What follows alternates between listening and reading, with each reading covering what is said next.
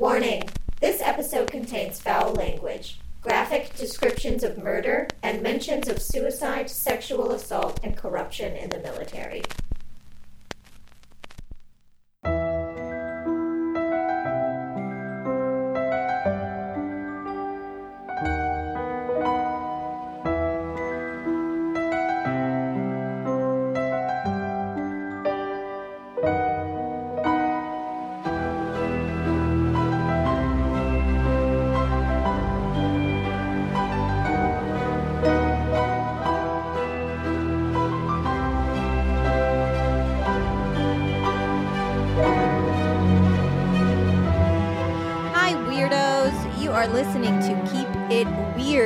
Podcast for all things strange and unusual, crimey and grimy, wacky and tacky, and sometimes straight up scary as hell. Each week we sit down to chat about something weird, and this week we are revisiting some old research topics of ours and giving some updates. A lot has happened over the past six years, and cases that were once unsolved might be solved. Stories that scared us may scare us even more today. Weird occurrences may have gotten even weirder. So let's find out together, shall we? Get out your magnifying glass, puff on your tobacco pipe, and pop on your deer stalker, dear Watson. The game is afoot. My name is Ashley, and this is my co host, Lauren. Hello, weirdos. Did you know Sherlock Holmes's hat was called a deerstalker? I did not until you just said that. Yeah, me neither. I was enjoying that little lesson you brought to us today. I had to Google it because I was like, "What else does he have? He what does he wear? pipe, has a Deer magnifying stalker. glass." And I was like, "Deerstalker." I was like, "No one's gonna fucking know what that is." Anyways, I'm trying to imagine his hat. Is it one of the ones with flaps over the ears? No. Yeah, but not But in not a like a way. winter flap. Right. It's Right, like right, a shorter right, flap, and it's like folded up on the sides. It doesn't like flap down. I now recall. Yes. Okay. And it's usually like uh, plaid-ish. Right. That's what I was imagining, which I know those winter caps can be plaid, so I was like kind of confusing the two. But yes, his is like the classier, it doesn't have to Mm-hmm. be snowing version. hmm Right, exactly. Um, Hey. hey. everyone. Sorry we missed you last week. Sorry about it. we love you. I got my COVID booster and flu vaccine in the same day, which I do not recommend. And Lauren wasn't feeling well either, and we just missed our recording day entirely. But but it's okay. I want everyone to know that we almost still did record, even though both of us felt like garbage because we are committed to the cause and we adore you all Uh-huh. So much. But I think it was best that we took a day of it was. rest. I went home instead of recording with you. I slept for three hours. Oh my gosh, hell yeah. so I love I that needed for it really bad. Yes. Uh, but yeah, honestly, we were gonna have no new episode this week as we prepared for October, so you would have missed us on a Friday regardless. Yeah. So listen, Listen, it's fine. the greatest month of the year is coming. We needed a minute. Yeah, we're trying to get a week or so ahead of the game because I'm getting married. Woo! Yes, she is. Handsome Joe and I are finally tying the knot on October 15th. And if you want to give us a present, please donate to our Patreon at www.patreon.com slash keep it weird podcast. Honestly, that's a great recommendation. Send him a gift, as, as Send in us uh, a a donation. present. yeah, $10. What does it hurt you? Um, so exciting! Can't believe it's finally happening. I know. I'm so excited. Did I tell you? I we haven't talked in so long. I know. I, I, told freaking you miss that like you. I know. I'm I get to see you in like 2 days. I know, it's fine. um which is the best. Did I tell you that the courthouse thing fell through? We're not getting married at the courthouse now? No. Yeah. What? Yeah. Why? Why? So? I I called them in July. Okay. Um, to be like, hey, you know, we want to have our wedding at the courthouse, and they were like, well, here's the protocol. You have to get your marriage license, and then within sixty days, you have to get married. And um, the way we're doing it right now, I don't know if it was COVID protocols, special. I have no idea. But they were like, basically, we do five weddings in a single day. You show up at 11 a.m. to sign up. So make sure that you're here like Mhm. early and you sign up and you just wait your turn. And I was like, well, that sounds stressful, but okay. Like, that sounds fine. right. And then all of a sudden, so I was on the website. This is three months later. I'm on the website and I'm filling out everything that we need for our marriage application appointment because you do have to make an appointment for that. Mm-hmm. And then it says, click here to um, schedule your ceremony. And I was like, what? So I clicked on it. Um, the day that we had to get married is not available. Oh my god. And so I called and I was like, what do I do? And they're like, nothing we can do. And I was like, but you told me in July that like I showed up on the day. And they're like, yeah, the protocol changed. It's all done through the website. If the day's booked, tough. Uh, We were, I was like, okay. come um, on. So now we're doing it in our backyard, but it's Oh, fine because I love that. I think it's going to be a lot of fun. Um, Steven, who you guys have heard on the show, is officiating. Ugh, perfect Um, person to So, officiate. yeah, truly. he's coming. I hope Stephen the Goose also shows up so they can meet. You know. Stephen the Goose might come.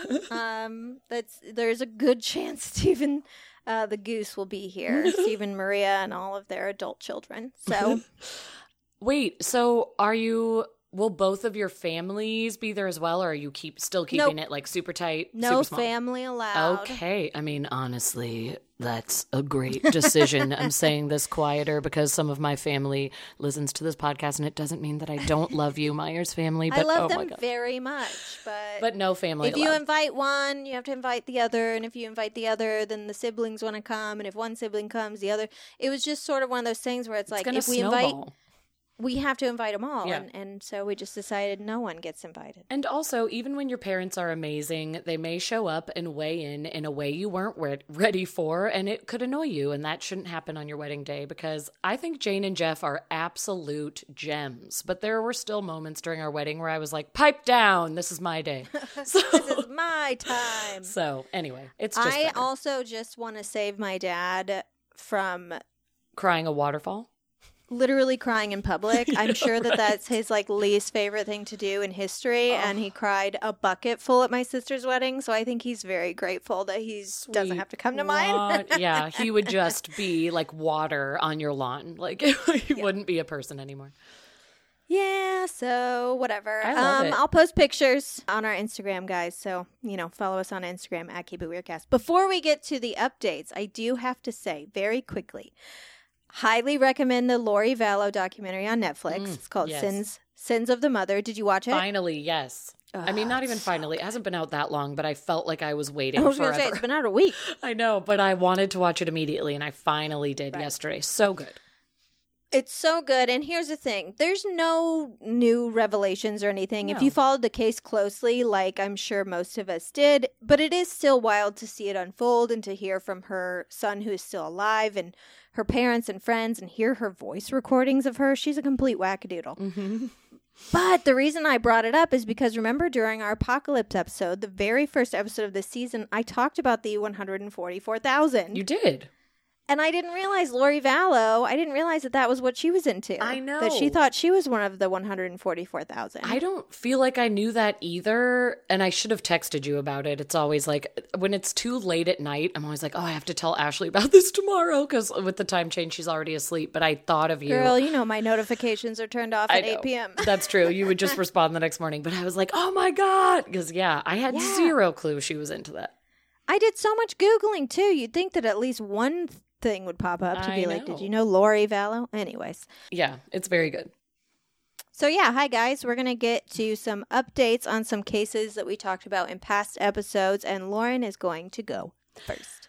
I'm going to kick things off with a case that we loved on the show and that a lot of you loved and that a lot of us know about um, that finally got an update just a couple of months ago, just two months ago. So fucking wild that this has an update. It's- I still can't believe it. It's insane because to be honest, I was like, this is never going to be solved. Like, I don't know who, like, who are we kidding? Does anyone remember when we talked about the Somerton man? I got that Summerton, Somerton sadness. Um, yes, the Summerton sadness. It got us all down this summer. Um, no, it got us up this summer because guess what? There was a solution. So the Somerton man or the Tamam Shud case, should I stay or should I go? I believe was the name of our episode. Yeah. One of our clever titles where we covered this. So we covered this. This was probably was it season 3, 2 or 3? I want to say season 3. Yes, like definitely a little while ago, but not one of our first. Um, so just a quick refresher. We're not going to dive fully back into the same thing, but this was an Australian man who was found at um, Somerton Beach, Somerton Park. I've seen both names listed, but on this beach in Australia, in Ad- on Adelaide Beach, so I guess it is Somerton Park. Adelaide Beach, Somerton Park. His body was discovered on December 1st, 1948, and nobody was able to identify this dude. And this was 1948. Let me just say it again. And years and years of theories have come out of this, and no one has been able to identify this dead body on the beach. People thought it could be a Cold War spy. Was it a crime of passion? Was it, you know, this big government conspiracy? We have no idea. But because he had like a secret code in his pocket. Yes, and, and, his jacket was and tie shit. had their tags very clearly cut off. Unused Yeah. train and bus He tickets. suspicious character. Yes, just like why were your tags cut off? Why did you have a piece of paper in your pocket that said Tamam Shud, which means finished in Persian? And like the autopsy was carried out and they think he was poisoned. Was it suicide or was it murder? We just don't know because there were no answers. And for years it has baffled everybody until 2022. I cannot believe it's happening. But a man named Derek Abbott, he is a professor at the University of Adelaide. He was able to finally put something together. Um, he believes that the man found on December 1st, 1948, was a man named Carl Charles Webb, a 43 year old electrical engineer from Melbourne. Um, he put this all together with DNA analysis and just as much time as people have spent on this, this specific professor dedicated his entire life to this. So he was just really, he was really going for it. But he finally was able to track it back to this Carl Charles Webb man. He is no longer the Somerton man. He is Carl Webb, which is crazy. Um, born November 16th, 1905, worked as an electrical engineer in Melbourne. Abbott has been piecing the puzzle together for years and finally found some relatives on paternal and maternal lines that connected. The part that is still a mystery is that we don't know exactly how he died or how Yeah. he arrived at the beach. And of course not, because how are we going to find that stuff out, especially at this point? But for seven decades, the Somerton man has not even had an identity. And now we finally are able to say that this is a person that is that has existed and was lying against that seawall. He is a person. He's not just some mystery that vanished into thin air and nobody knows what to do. Yeah. So, And as far as we know, he's not a spy. yes, I was going to say, even if we don't know how he appeared, we're kind of learning about his life a little bit more. You know, like he was actually a he was a working man. But we did find out that looking into his life that he did like to bet on horses. He had a bit of a gambling problem. So this Oh. may explain the code that was found in the book. Oh yeah. that is the that is the theory that is actually the most likely theory so the code that was found we think is about betting on horses and it could have been a situation where he had debts to repay and this was a suicide Right. because suicide has always honestly been one of the biggest theories even though as much as I hate to say this around a death because it's a tragedy, it's like fun to speculate that he was a spy and it was a murder and it was this conspiracy. But the more likely thing is he was committing suicide and trying to hide his identity. And this could have had to do with his gambling problem and also why there was the code. And the letters could have corresponded to horses' names. And also, the Tamam Shud poem was because Webb was found to have a huge love of poetry and actually wrote his own poems as well. So, research has revealed that he was a poet who had a bit of a gambling problem. didn't even know it. He was a poet and he didn't even know it.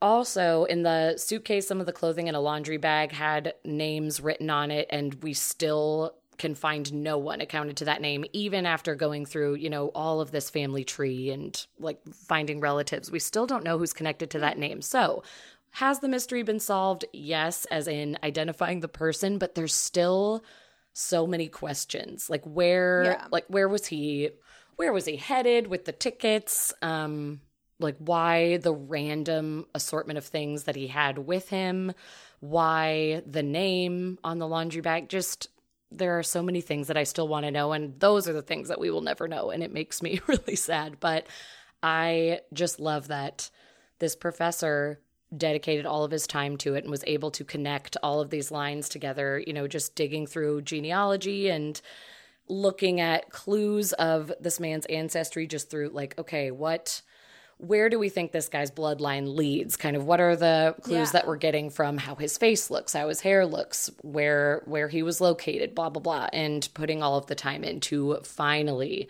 find these relatives and connect it back. So I think this is incredible because it is something that I truly thought was just gonna go past us in our lifetime that we would die and say we will never know who the Somerton man is. But also the reveal is a little like, oh, okay, you were just a working man who gambled from yeah. time to time and you're not a spy. But here we are. Yeah. I mean, I'm glad that he has, he finally has an identity.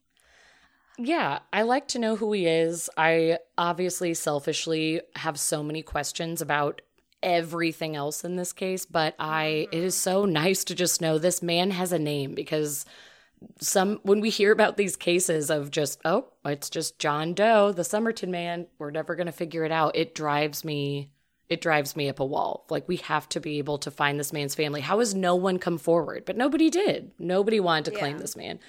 Um even after finding relatives and you know ancestors it was like nobody wanted to talk about it and like oh I don't know anything about this guy. So that also is mysterious and I don't know. I I sort of hope maybe something will come out with an ancestor who's like, actually, let me tell you. But I don't know. We'll have yeah, to see. even if the story from them is like he was a bad guy actually, and no one yeah. liked him. He was well, the worst. I have a solved Doe, Jane Doe, actually, which is exciting. Yes, I'm so pumped. So back in season two, we did an Unsolved Mysteries episode with Amy Hanselman, and in the episode titled "The Dyatlov Tangents," Lauren, you covered the Dyatlov Pass mm-hmm. incident, and I covered a Jane Doe from my close to my hometown. Yes, and just as a refresher, a woman's head that was found in a bush in a park about five miles from my house in 1993. All they had to go on was a description of the head and where it was found because they had no idea who she was or where she came from. And forensics were still shit. Right. They had concluded that they believed her head had been thrown from a moving vehicle traveling on the interstate. A sketch of the head was released because her features were twisted in such a severe way that they felt that she had to have been recognized by someone. And the photo was shared all over the Midwest and the southern states, and no one ever came forward who recognized her. And they theorized that possibly she had been held captive for several years, and that's why no one recognized her. But they knew she was cared for in some way because she had had dental work done. Mm-hmm. That was the strangest well, part, honestly. Yeah, that was the strangest part is that it was like, okay, someone had taken care. They they had said that she likely had something called ring neck syndrome or something, and that's why her features were so twisted. They were wrong about everything. So mm-hmm. earlier this year, it was announced that they finally know who she is, which oh, is it's wild. huge. It is huge. Her name is Susan Lund, and even though her head was found in southern Illinois, she was from Clarksville, Tennessee. And the profile that was drawn up by law enforcement at the time was not even close. Uh, she was a married woman, she was a mother of three. Who had left her house on Christmas Eve to run to the grocery store uh, and never came home? Sweet which woman, is like just grabbing so a couple extra sad. snacks. It and seems fake. Uh, like that doesn't happen dinner. to people at Christmas. I know. Just running out. Just let me grab what I need some cranberry sauce or something. Come on. Oh, Anyway, what happened to her was a total mystery for three decades. And despite the fact that what had happened to her ended up being totally horrific and awful, her children have stated that they are grateful to find out that they weren't abandoned by their mother because authorities in Tennessee basically chalked it up to her running off. Because there was no mm-hmm. evidence of foul play. I mean, she basically went out for cigarettes and never came home. Like, it was right. like that classic story. The cliche tale. Yeah, Tennessee authorities determined she must have ran off and left her family, even though everyone in her life insisted she wasn't having an affair, she didn't have a reason to leave her family, and even her sister said they were actively making plans for her to visit them after Christmas when she disappeared. So and the bizarre. authorities were like, well, there's no evidence, so she probably left. Mm-hmm. But thanks to much more sophisticated forensics today than we had in 1993, there was an anthropology professor. These professors, I was man. say the professor's really fighting for it. Seriously, these intellectuals, these liberal elites. That's who we need in the world. She's an anthropology professor named Amy Michael who grew up in Illinois who offered the sheriff's department her help in reanalyzing the head found by two little girls in the woods. Boy, oh boy, Oof. it's just a horrific story.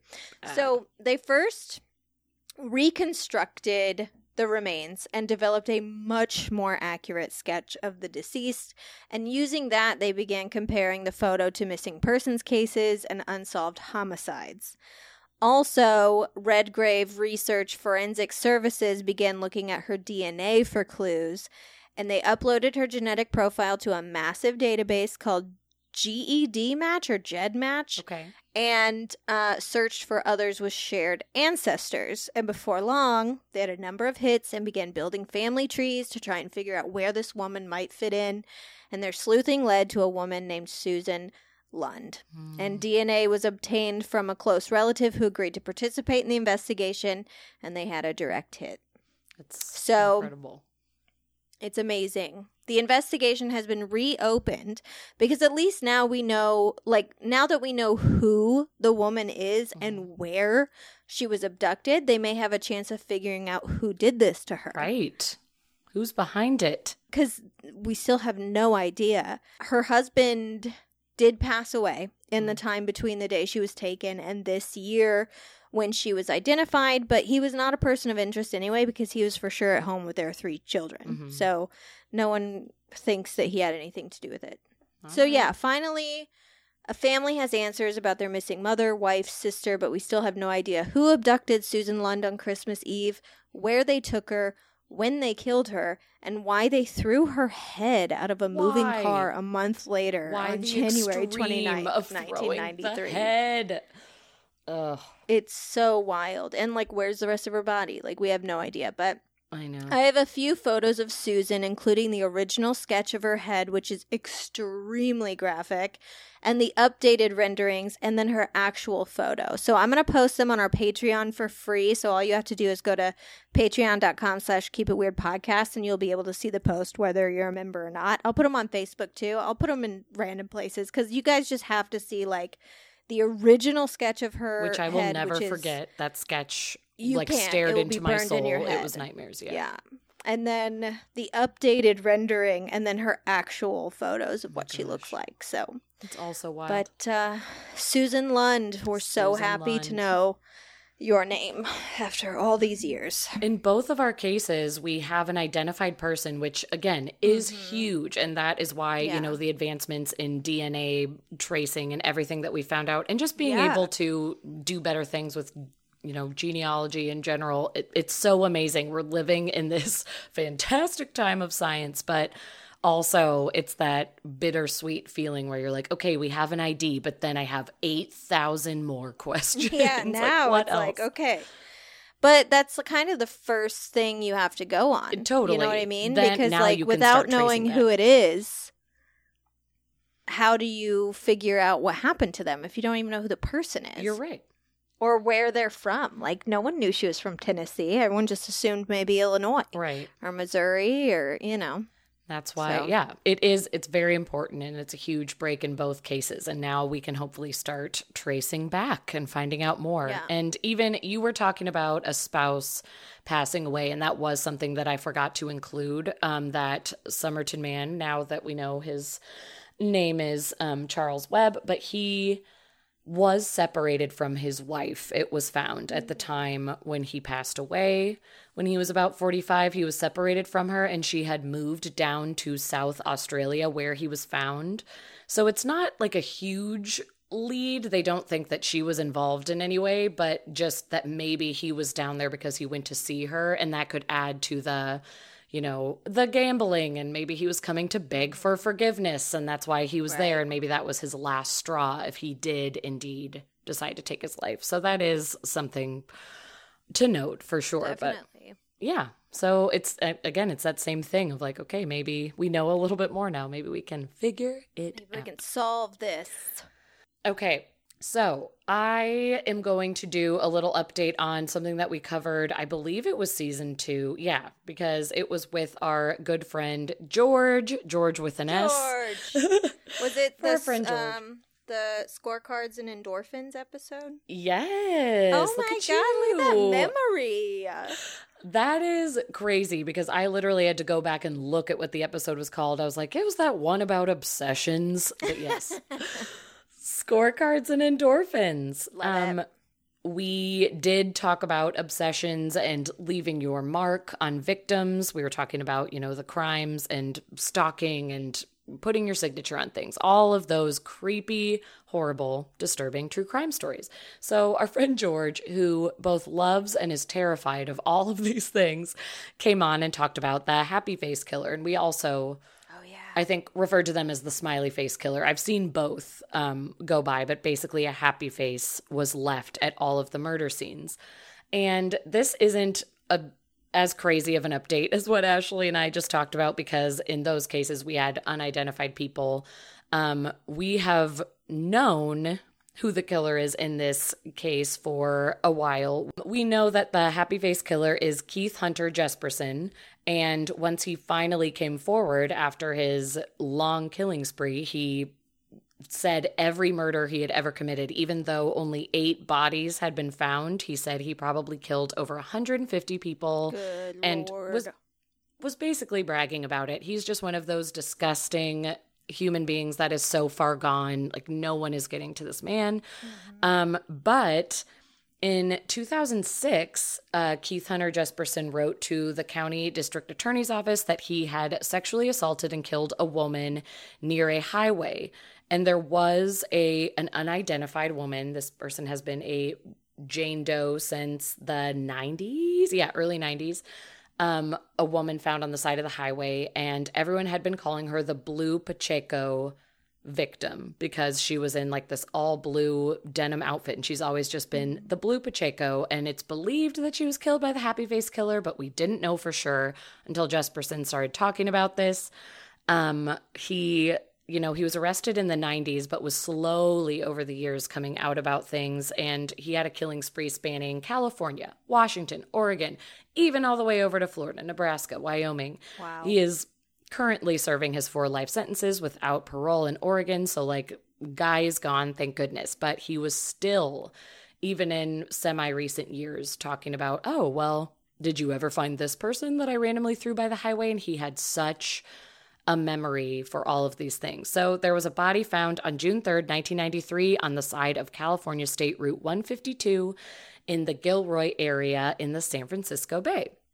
So, everything that he said in 2006 about killing a woman by a highway lined up with this Jane Doe or the Blue Pacheco, as they called her. And finally, due to the DNA Doe Project, which is a nonprofit group, yeah, we love, we love the work that they're doing.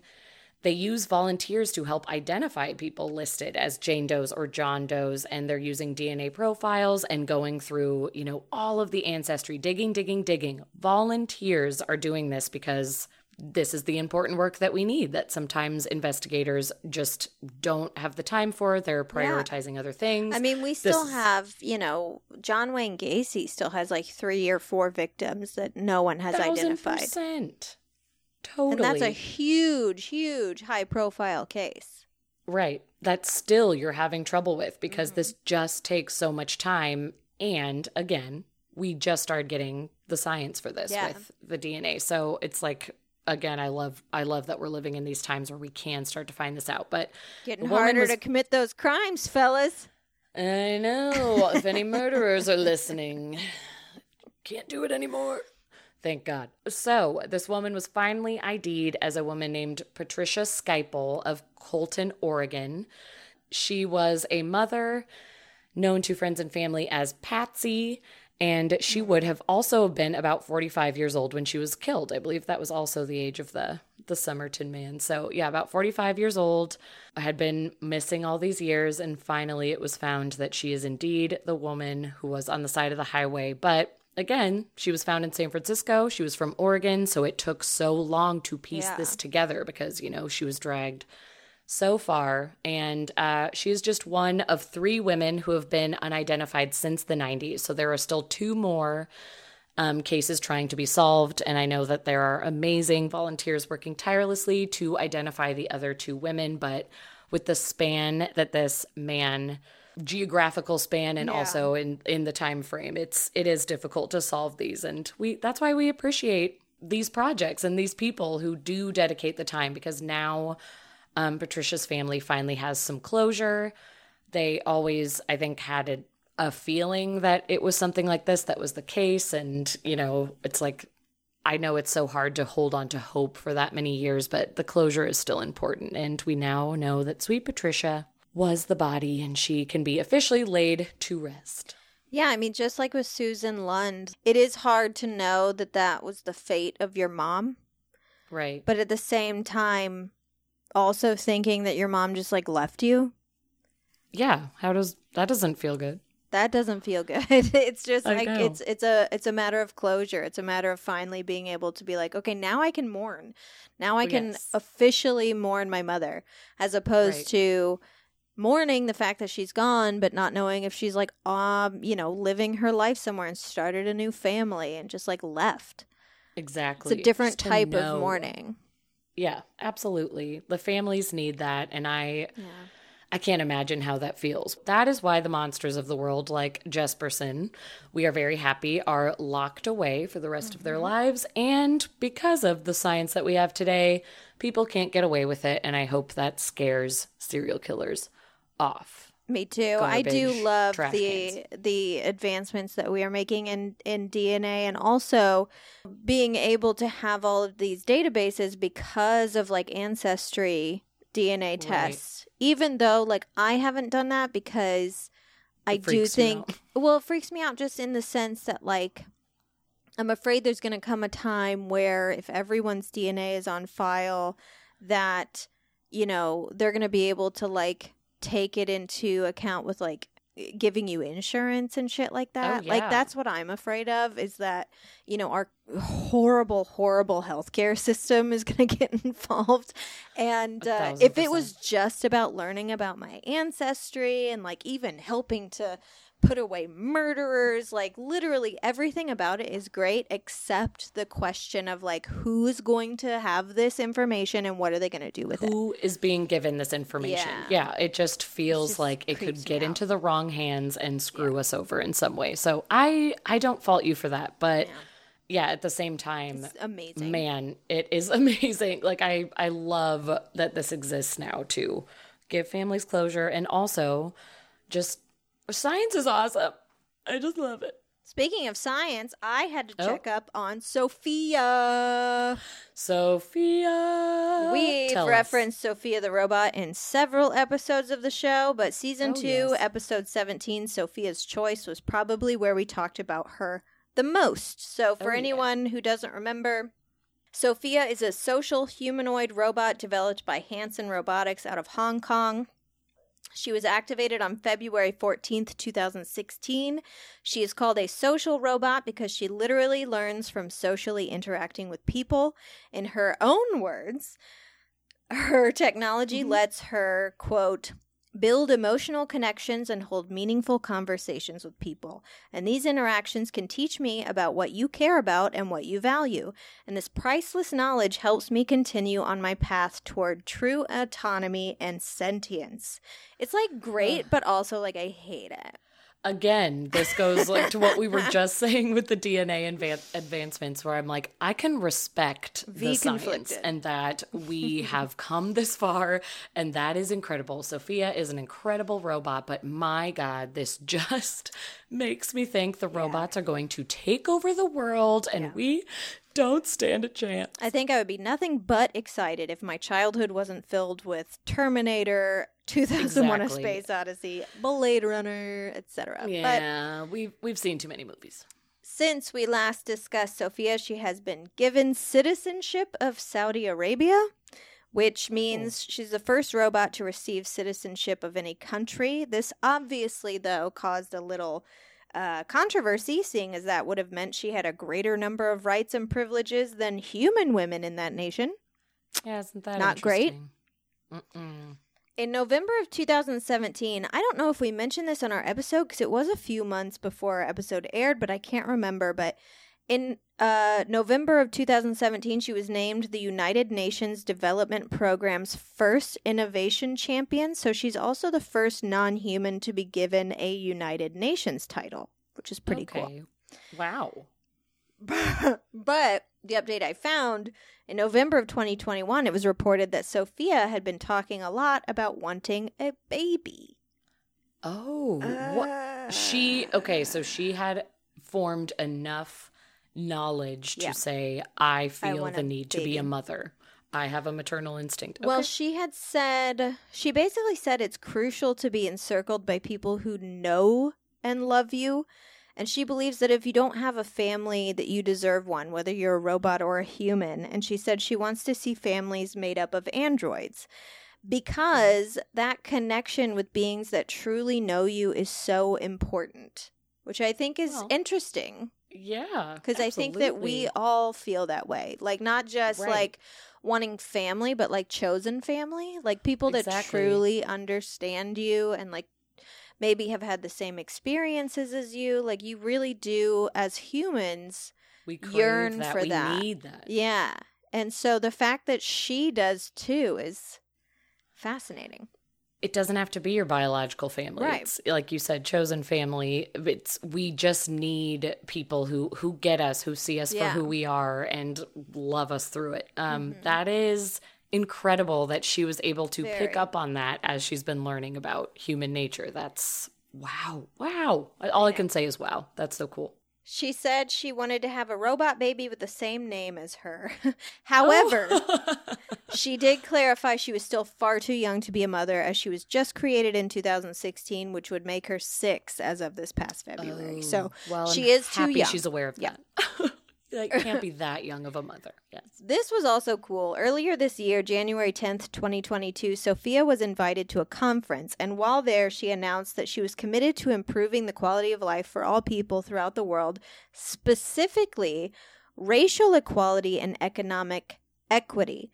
She believes that if humans worked with AI and if they were to embrace it, they would see a decrease in racism, sexism, and homophobia.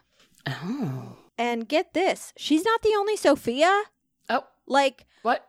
okay, so there is one Sophia, it's one AI, but Right. there are different bodies having different Oh. experiences, but they all make up one AI. But she has different, um, she has, there's like multiple. Different versions of herself. Yeah, out there in the world at the same time, simultaneously experiencing things. It's Oh hard to my wrap your brain around. Yeah, I'm like I'm sitting here with my jaw hanging open because Yeah. I I didn't know this and I don't I I, can't know. fully like fathom it. She said um, she was quoted as saying, I am Sophia 23 out of 41. Some of us have lighter skin, some have darker skin. And she noted that her sister, they call each other sisters, Sophia 38, is a beautiful robot modeled after an African American woman. So that's fascinating. And I wonder if that has. I wonder if literally the way humans, the way people have treated the different forms of Sophia have molded the way they think about racism. Yeah, It's fascinating. absolutely. That could be true. Just like in what they're experiencing, Mhm. they are able to form those thoughts. Yeah, So certain versions are treated very possibly differently based on um, their skin color because we're trash. because we are Even- trash humans that exist in this world. If we're even racist against black robots, like, are you kidding me? Seriously. Apparently People- we're yeah, we're able to be prejudiced about everything. Okay, so Okay. wow, so that is insane to then fully form this, you know, whatever Yeah. this consciousness is that's forming, or who know, I don't even know what to call it, but because again, my brain can't even fully wrap around Truly this. can't. That like all these different experiences are coming together to form Sophia. Yeah. I actually think it's interesting she came with this message at this conference because the conference that she was speaking at was designed to propel and future proof businesses, meaning create lasting businesses that won't be irrelevant in 10, 20, 30 years, etc. And oh. she came with be less racist and hire a diverse team. Dang. So, all right, Sophia, we see you. Respect. obsessed with Sophia Obsessed and the message that she's bringing. Oh, okay. So she really is learning about our world. She's like, Yeah. I have the She's solutions "Here's the right thing. here. Uh, y'all suck, and let me tell you how you can be better. I You're also needed racist. to note in other AI news. I'm sure you have all seen the videos online of Teslas running over child sized dummies over and over and over again, failing to stop using their driver assistance system. While Mhm. Tesla sent a cease and desist letter on August 11th of this year to the Dawn Project, which is who released all these videos. Tesla basically said that the videos have been disparaging Tesla's commercial interest and presenting defamatory information to the public because it turns out no one wants to pay an arm and a leg for a self driving car that will run people over. Mhm.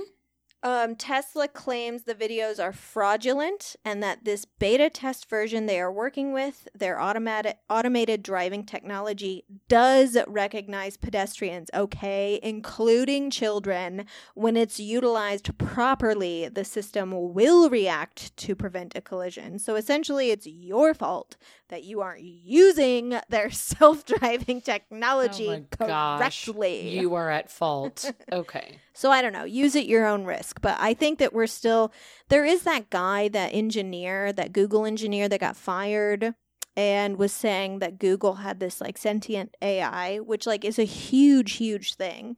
Um, Yes. like that would be that would change life on Earth forever if we had sentient AI. I still think Right. we're quite quite a ways away. I do as well. Because even Sophia, who has all these, you know, what what you could call feelings, she Mhm. is just gathering. She is just gathering information. Yes, she's using the information around her and forming these quote unquote thoughts, but Mhm. she's, yeah, she's not actually feeling that we know anything. I, I don't think even her creators aren't saying no. She's not. She's Right. she's working towards becoming sentient, and she is admitted to that. But Right. I I just don't think we're. I don't think we have quite there yet. Yeah, I don't Yeah. think we're there yet. I don't think so either, but man, Which I'm fine what a with. wild, yeah, like I'm not ready. I'm cool. I'm not ready. I'm. Maybe not in my lifetime, and that's okay. Okay. So, Ashley referenced earlier that episode that we did with Amy Hanselman, the Dyatlov, Diet Love, however you want to pronounce it, Tangents, where we talked about some unsolved mysteries. Well, we have an update for one of our all time favorite stories on the Dyatlov Pass and the nine hikers who passed away on that trip. So, again, I don't want to do a deep dive into this. Go listen to that episode. It's honestly one of our one of our best. our faves. yeah, it's it's a great one. I love that episode. It was so fun to do the research for it. I still want to talk to people about it all the time. I'm not very fun at parties cuz all I want to do is talk about unsolved mysteries and true crime cases. But just, you know, to review that in February of 1959, there was a group of college students who went up into the mountains in the Dyatlov Pass in the Ural Mountains in Russia, and every single one of them passed away when they were in this pass. And the findings were so bizarre, and scientists still to this day, more than 60 years later, are trying to find answers. The tents were, you know, ripped to shreds and buried in snow. A lot of the bodies were found without their clothes on, in bare feet, in these horrifically cold, freezing conditions in the mountains, which seemed to make no sense. Mutilated. Um, absolutely mutilated, weird markings on bodies found so far from the campsite, but also footprints that were found not adding up of, oh, they ran into this wooded area, but then they ran back to the tent and then they halfway ran back to the woods. You know, just no, it was No chaos. rhyme or the way reason. no rhyme or reason the way these hikers were found. Completely mysterious, out in the snow, strange conditions all around what was going on. So, again, theories galore just floating around the internet. And of course, the most fun ones are always that it was some sort of government conspiracy. What were these people actually up to? Was was it aliens? was something being was a big weapon, a Russian weapon being tested up in the mountains and they just you know were victim to it, which yeah, that one's always interesting. But then in 2020 when we were all first getting used to the idea of living in a pandemic, we got the news that two scientists were using a computer simulation to find out exactly what happened, and that most likely it was an avalanche that occurred. And really, the reason these people made the news, um, it was Alexander M. Puzrin and I'm sure I'm saying their names wrong. Um, the other man was named Johan Gaume, and they were head of the snow and avalanche simulation lab at the Swiss Federal Institute of Technology. But they made the news mostly because not only were they using this computer model for an avalanche, they were working with the animators of the Disney film Frozen and Okay. using the movie creator's impressive animation code um, to simulate what happens to the human body when struck at different speeds by an avalanche.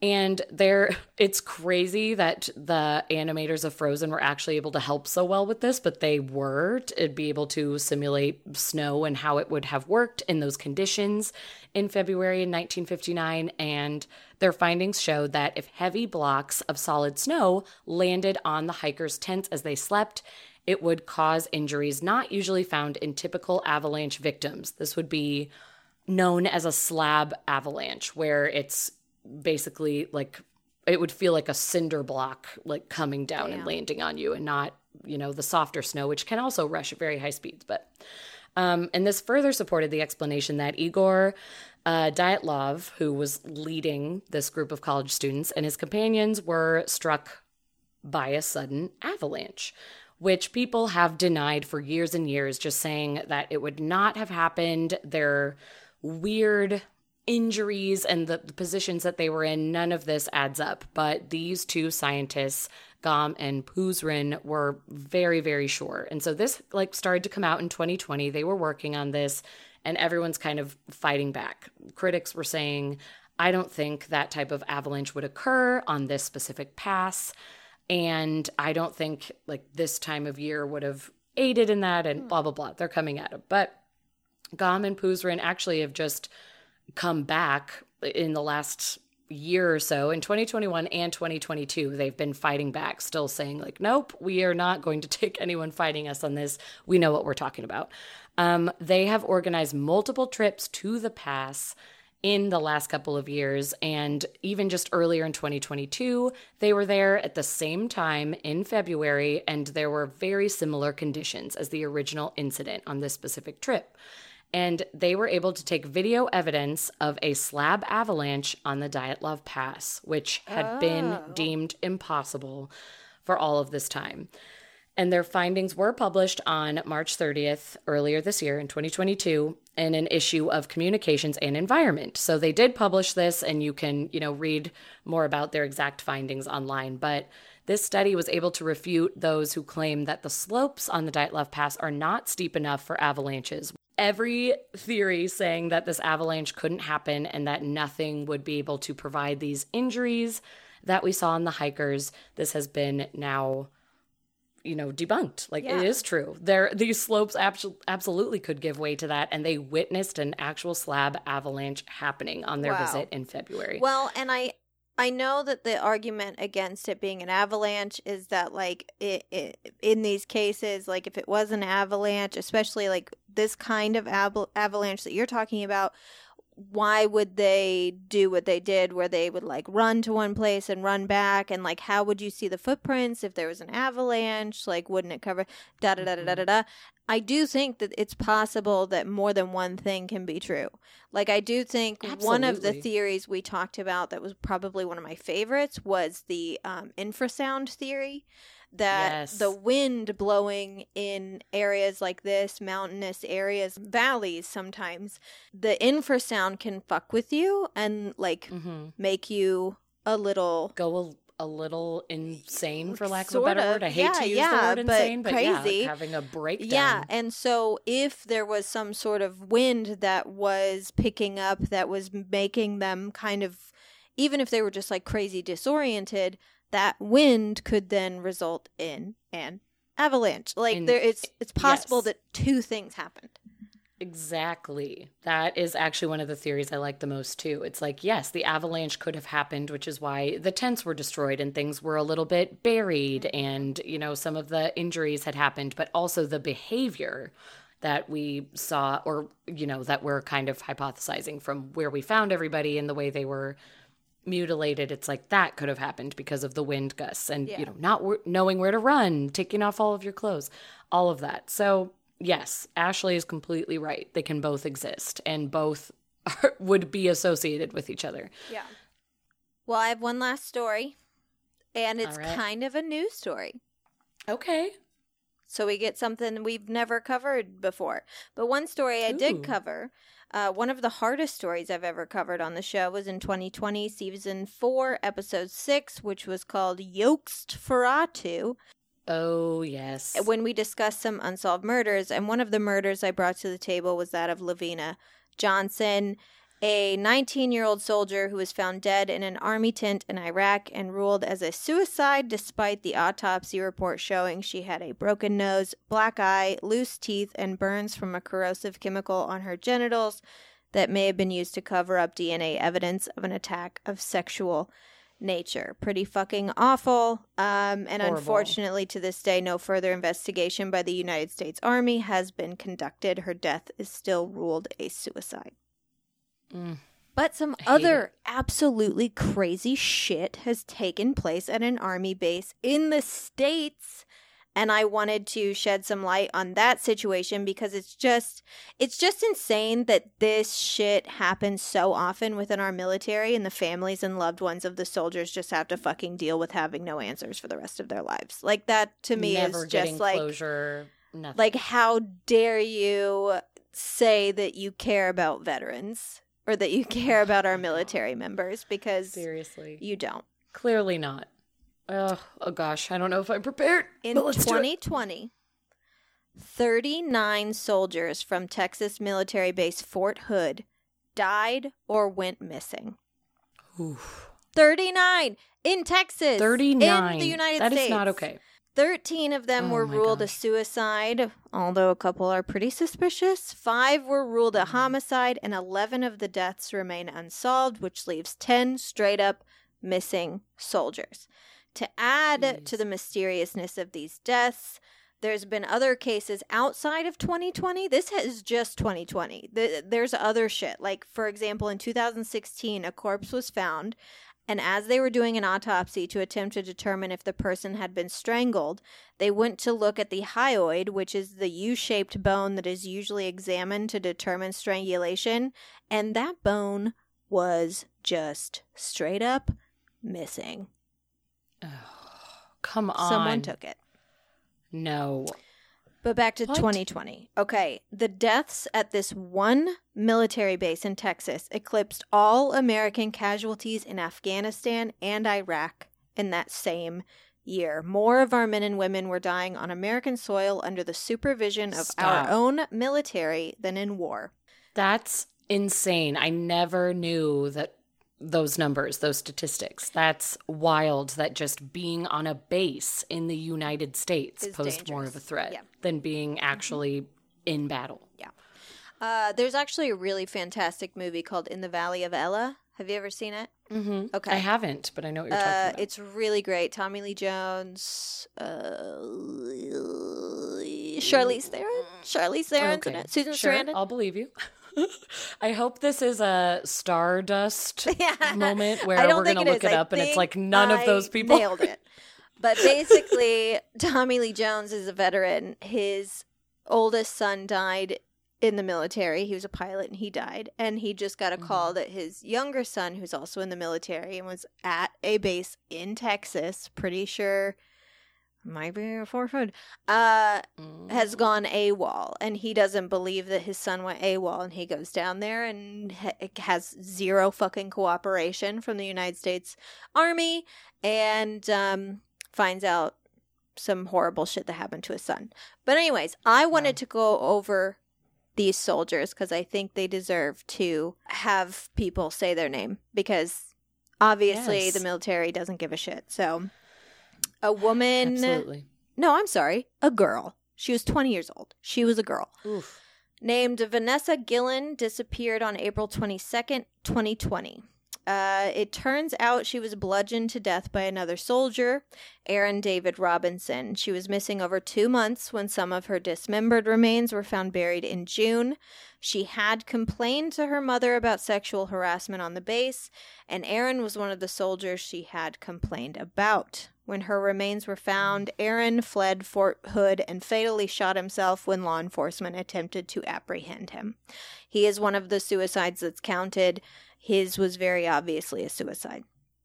Mm-hmm. The day after Vanessa disappeared, Private Gavin Chambers died on base. He was only 21. Uh, no, Oh, no cause of death listed for him. On April 29th, 19 year old Joshua Barnwell was found dead on base. No cause of death was listed for him. On These young, young. they are children. Ugh. It's horrible. On May 16th, 37 year old Brad Reynolds killed himself. On May 18th, 2020, Brandon Rosecrans' burning Jeep was discovered in a suburb just east of Fort Hood. His body was found three miles away, shot four times. In the upcoming months, Staff Sergeant Richard Harrington, 45, and Specialist James Green, only 23 years old, committed suicide on the base. Then on June 19th, skeletal remains were found in a field behind a cul de sac of a residential neighborhood in Killeen, Texas, and it turns out they belonged to another soldier, Private Gregory, Gregory Wedel-Morales, who had gone missing the previous summer. He had been deemed AWOL before they found his body. On July 3rd, Specialist Miguel Yazzie, 33 years old, died at Fort Hood after his repeated requests to see a doctor were denied.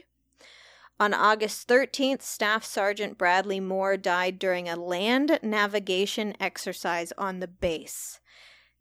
His wife Crystal was denied her husband's phone, the final What? the final investigation report, and even his corpse. She does not Um, have his body. She does not have his And for phone. what reason? Why would they have ownership? Why would that? Well, the military Oh. does own your your oh, body Oh, and your person. I guess, yeah. Well, still. Oh my god. I can't. I'm just rubbing my eyeballs now out of frustration. This is so sad.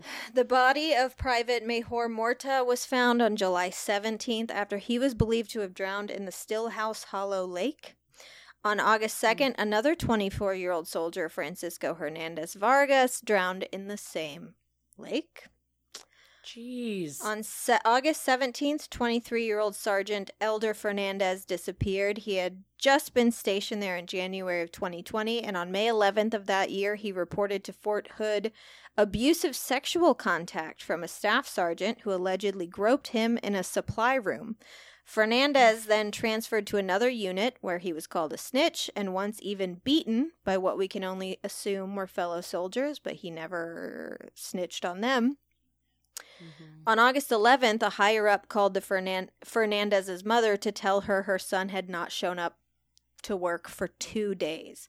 She was frantic and she called and called and got no answer. She eventually received a call from Fernandes at from the army hospital. He basically refused to share what happened to him to land him in the hospital since he was using a phone line on the base that was monitored. A few days later, they spoke again. He said when he got out of the hospital, he would call her and tell her everything, and then he disappeared without a trace. Okay. When it Not shady. Yeah, seriously. When his mom contacted the military police at Fort Hood, she was told that Fernandes was an adult and that if he was missing, he most likely didn't want to be found. If she wanted to pursue things further, she would have to file a missing persons report with the local police. And the local police basically told her the same thing that he was an adult and he would come home if he wanted to. His mom offered the Fort Hood authorities the contents of her son's car, including a laptop, iPad, and external hard drive, but they declined to look through it or investigate further.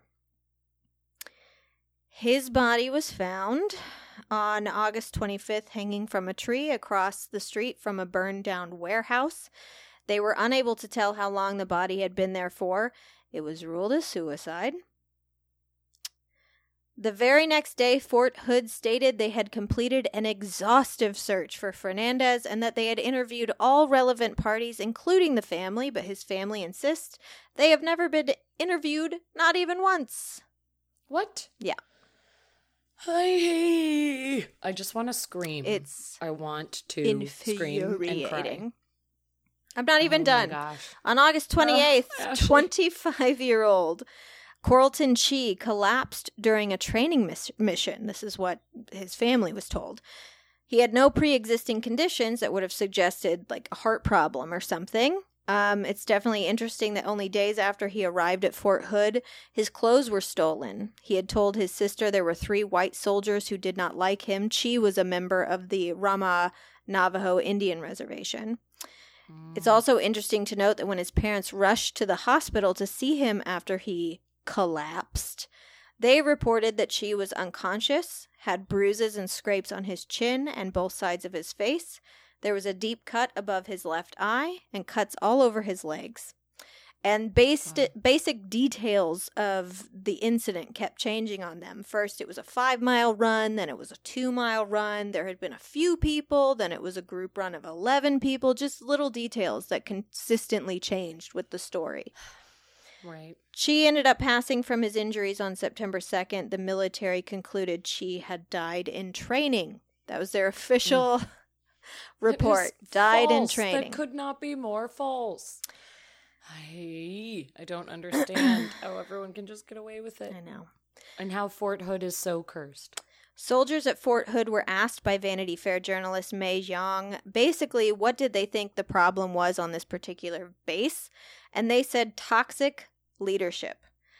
Mm. Not only, like, not just the rampant toxic masculinity, but literal toxicity. They said that some of the barracks where the soldiers were living were completely mold infested and technically condemned, and yet we still have these young kids living in them, and who knows what it's doing to them physically, mentally, Just inhaling just poison. literally inhaling poison.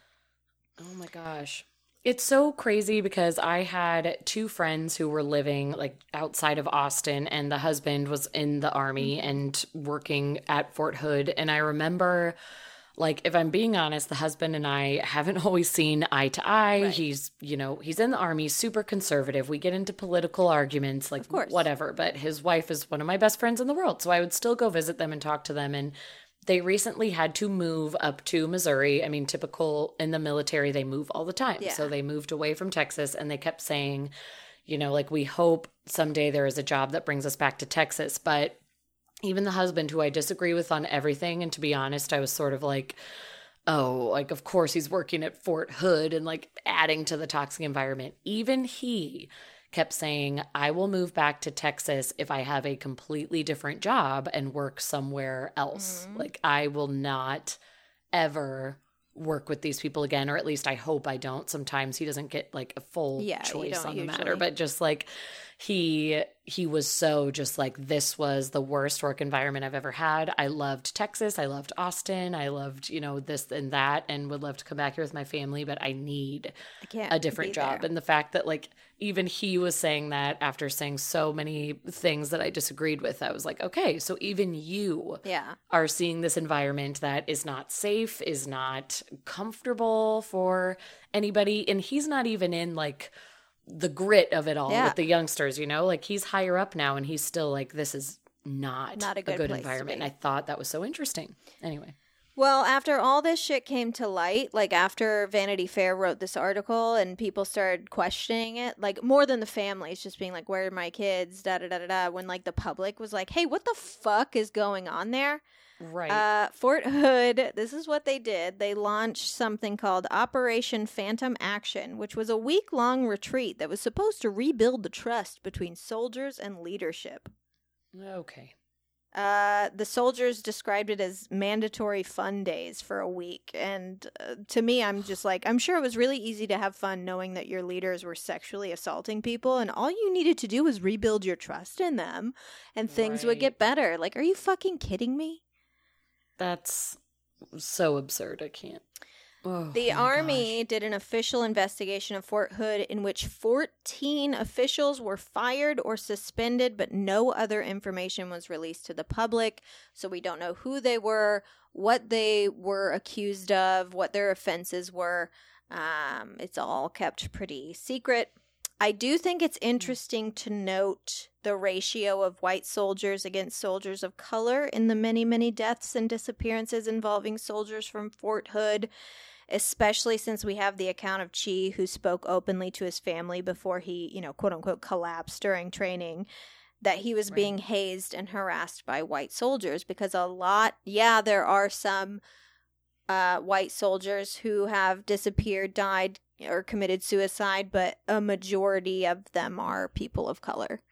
Um Right. and that just could be a numbers thing like i don't i don't know about our military enough to say that there are more white people in the military than people of color i can't say that but i Mhm. i just thought that was something interesting to note Absolutely. and um i just can't imagine how angry the families have to be that their children Right. because for the most part that's what they are they're children they join so young. the military in most cases to pay for school or to pay off student loans in order to set themselves up to have a better life and end up being attacked and murdered by their own military members on their own soil and then you have like the military and and certain parts of the government blaming you know millennials attitudes on why f- so few people are signing up to be a part of this institution and it's like Right. maybe it's because we Where's have your eyes ethic? and ears and know how Uh-huh. dangerous it is to serve our country not from the evil people in Iraq but from our own people here at home like fuck our you. own people, members on our team who are supposed to be our brothers and sisters, you know? Like that's that's what is so crazy. Yeah, as you said, it's happening on US soil. It Yeah. is happening in the states and it's happening from people that you're supposed to be able to trust and, you know, lay your life down for and just have this complete brotherhood. like family relationship. Yeah, the brotherhood, the sisterhood, but nope. Instead, you have to be scared that you're going to be beaten to death. Or raped It's- like especially women yeah, and men. mind-blowing. and that's something so i haven't gotten this far. I've only watched the first episode. Everyone should check out dahmer on netflix. I think it's actually called monster the jeffrey dahmer story but Evan but They Peters- put Dahmer in the most bold letters. yeah. But uh, i know that for a fact that when he was in the military he raped uh at least one i think two men and the military knew about it like we could have stopped Jeffrey Dahmer before he ever killed anyone. The things we could have stopped. But stopped. we just they just cover it up. but we just turn around. Yep, sweep it under the rug. Turn turn around. Pretend you didn't see it. That's the motto. That's horrible. Oh gosh, it's so horrible. So and I, don't join the military. yeah. You heard it here. Don't and stay away from Fort Hood. Yeah, seriously, seriously. I like I cannot stress enough how much more scared of Fort Hood I became when this man who again I just like inherently disagree with on everything. I was like, "Oh, you're terrified of your job at Fort Hood? Okay, then we then we all agree." The the surrounding areas apparently there is a lot of like there's drug usage, there's there's gang violence. There there is stuff happening off base that could when the soldiers go off base that could be where they're getting, you know, killed, that could be, you know, Sure. but still a lot of them died on base and were killed Yes. by soldiers. Like it's just oh, Ugh, too much. But anyways, it's too much. that's all the It's time we have this week for keep it weird. Oh, I thought that burp was going to be so much bigger and it was just this tiny. It It was to our Tiny listeners. little, it might like, just sound like you like took a breath. Eh. Uh, next week we begin our October celebration. Halloween. Halloween is here. here. Uh, we So have excited. five spooky episodes for you. This month, we're going to have some witches, some monsters, some fall fun. Obviously, listener ghost stories. So, if you have listener ghost stories, you better send them in now because we are prepping that that 'em in. episode immediately. Uh, we've got our Halloween competitions, which, if you get our newsletter, you already know what those are, but I'll make sure to announce them at the top of next week's episode because I don't have them in front of me and I don't really remember what they are. in the meantime, follow us on social media at Keep It Weirdcast so you can stay up to date and so you can participate in those um, competitions because we are going to be giving away merch. We're also going to be giving away a Zoom party again. So, like, Oh, four so of you fun. are going to win uh, the opportunity to Zoom with me and Lauren for an hour, and we're all just going to have a good time. Um, bup. Join our Patreon, please. www.patreon.com slash keep it weird podcast. That's how we make every cent we make on this show. That's where we make it. Um, so you will, you know, ensure that we keep keep going and, you know, can buy food. I don't know. Put clothes on our Keep backs. us fed is what we're saying. Feed us, please. Uh, what else? Um, you can check out merch by going to www.keepitweirdpodcast.com slash merch. It'll lead you to our TeePublic store, and we have all kinds of shit there. Um, and all that money goes to us as well. So support our show. Sorry. that was more impressive than support us. Um, Also, the merch is amazing. the merch is really great. Maybe I'll put out a Halloween, a special Halloween piece. That might be fun. Oh. I think that would be fun because even if none of our listeners decide to buy it, I sure will. Listen. I will be. I'll get a sample. stoked. Damn it. Um, as for a sign off this week, uh, get Oh, your. I goodness. here's what I'm gonna say. Don't do it at the same time. Oh. But get your COVID booster. They just came out with a new, uh, a Oh, new yeah. like upgraded one. So especially if you didn't get one in April, I didn't get this one. Um, and get your flu shot. Please get your flu Yes. shot. It's not just for you. I know a lot of people are like, I don't really get the flu. It's not just for you. It's for your It's family those and your around you, friends and your coworkers and for sweet and babies. babies. That's why I got mine at the same time because I had to. I do not recommend getting them at the same time, but definitely Yeah, get space them out. get vaccinated. No one's putting anything evil in them. They're just to help fellow man, your fellow, your brothers and sisters in Christ. help each other. Help each other. Help your fellow Help brother me and help sister you. in Christ Okay. out. Help me help you. Yeah, get your booster, get your flu shot, and keep, Keep it mother it truckin' motherfucking weird.